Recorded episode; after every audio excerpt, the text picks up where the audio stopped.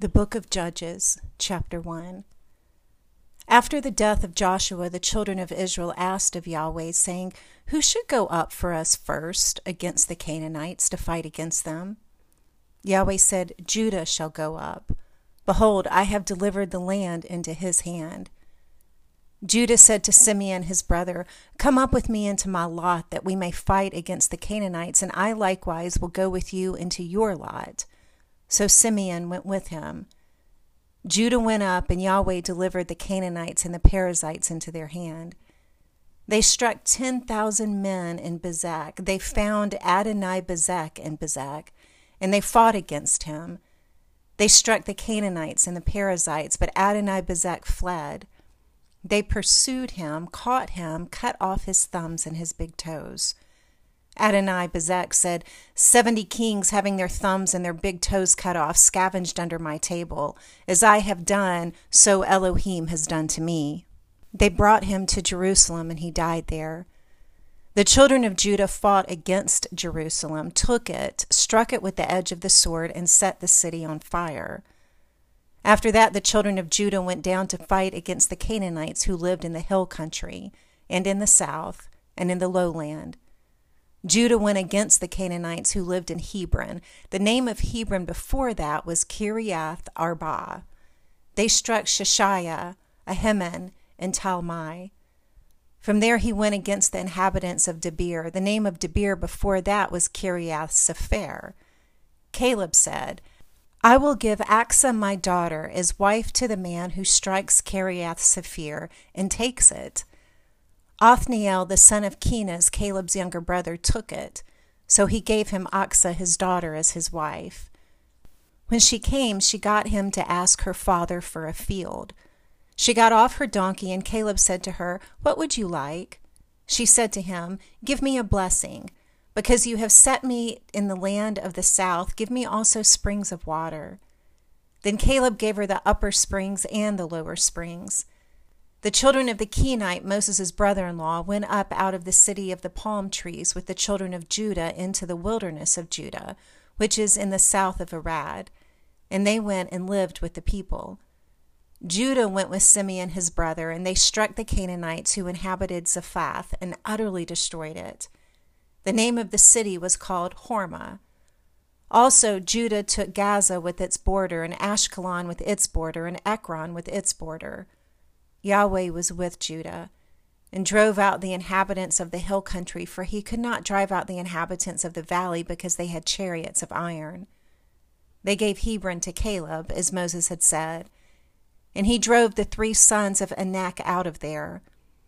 The children of Benjamin didn't drive out the Jebusites who inhabited Jerusalem, but the Jebusites dwell with the children of Benjamin in Jerusalem to this day. The house of Joseph also went up against Bethel, and Yahweh was with them. The house of Joseph sent to spy out Bethel. The name of the city before that was Luz. The watchers saw a man come out of the city, and they said to him, Please show us the entrance into the city, and we will deal kindly with you. He showed them the entrance into the city, and they struck the city with the edge of the sword, but they let the man and all his family go. The man went into the land of the Hittites, built a city, and called its name Luz, which is its name to this day. Manasseh didn't drive out the inhabitants of Beth Shean and its towns, nor Taanach and its towns, nor the inhabitants of Dor and its towns, nor the inhabitants of Ibleam and its towns, nor the inhabitants of Megiddo and its towns, but the Canaanites would dwell in that land. When Israel had grown strong, they put the Canaanites to forced labor and didn't utterly drive them out. Ephraim didn't drive out the Canaanites who lived in Gezer, but the Canaanites lived in Gezer among them. Zebulun didn't drive out the inhabitants of Kitron, nor the inhabitants of Nahalal, but the Canaanites lived among them and became subject to forced labor. Asher didn't drive out the inhabitants of Vakoh, nor the inhabitants of Sidon, nor of Ahlab, nor of Achzib, nor of Helbah, nor of Aphik, nor of Nahob. But the Asherites lived among the Canaanites, the inhabitants of the land, for they didn't drive them out. Naphtali didn't drive out the inhabitants of Beth Shemesh, nor the inhabitants of Beth Anath, but he lived among the Canaanites, the inhabitants of the land. Nevertheless, the inhabitants of Beth Shemesh and Beth Anath became subject to forced labor. The Amorites forced the children of Dan into the hill country, for they would not allow them to come down to the valley. But the Amorites would dwell in Mount Heres, in Ajalon, and in Shaalbim. Yet the hand of the house of Joseph prevailed, so that they became subject to forced labor. The border of the Amorites was from the ascent of Akrabim from the rock and upward. Chapter 2 Yahweh's angel came up from Gilgal to Bochim. He said, I brought you out of Egypt and have brought you to the land which I swore to give to your ancestors. I said, I will never break my covenant with you. You shall make no covenant with the inhabitants of this land. You shall break down their altars. But you have not listened to my voice. Why have you done this? Therefore I also said, I will not drive them out from before you, but they shall be in your sides, and their gods will be a snare to you. When Yahweh's angel spoke these words to all the children of Israel, the people lifted up their voice and wept. They called the name of that place Bochim, and they sacrificed there to Yahweh. Now, when Joshua had sent the people away, the children of Israel each went to their inheritance to possess the land. The people served Yahweh all the days of Joshua, and all the days of the elders who outlived Joshua, who had seen all the great work of Yahweh that Yahweh had done for Israel. Joshua the son of Nun, the servant of Yahweh, died, being 110 years old. They buried him in the border of his inheritance in Timnath Heres, in the hill country of Ephraim, on the north of the Mount of Gaash. After all that generation were gathered to their ancestors, another generation arose after them who didn't know Yahweh, nor the work which Yahweh had done for Israel. The children of Israel did that which was evil in Yahweh's sight and served the Baals. They abandoned Yahweh, the Elohim of their ancestors who brought them out of the land of Egypt and followed other gods, of the gods of the peoples who were around them, and bowed themselves down to them. They provoked Yahweh to anger. They abandoned Yahweh and served Baal and the Ashtaroth.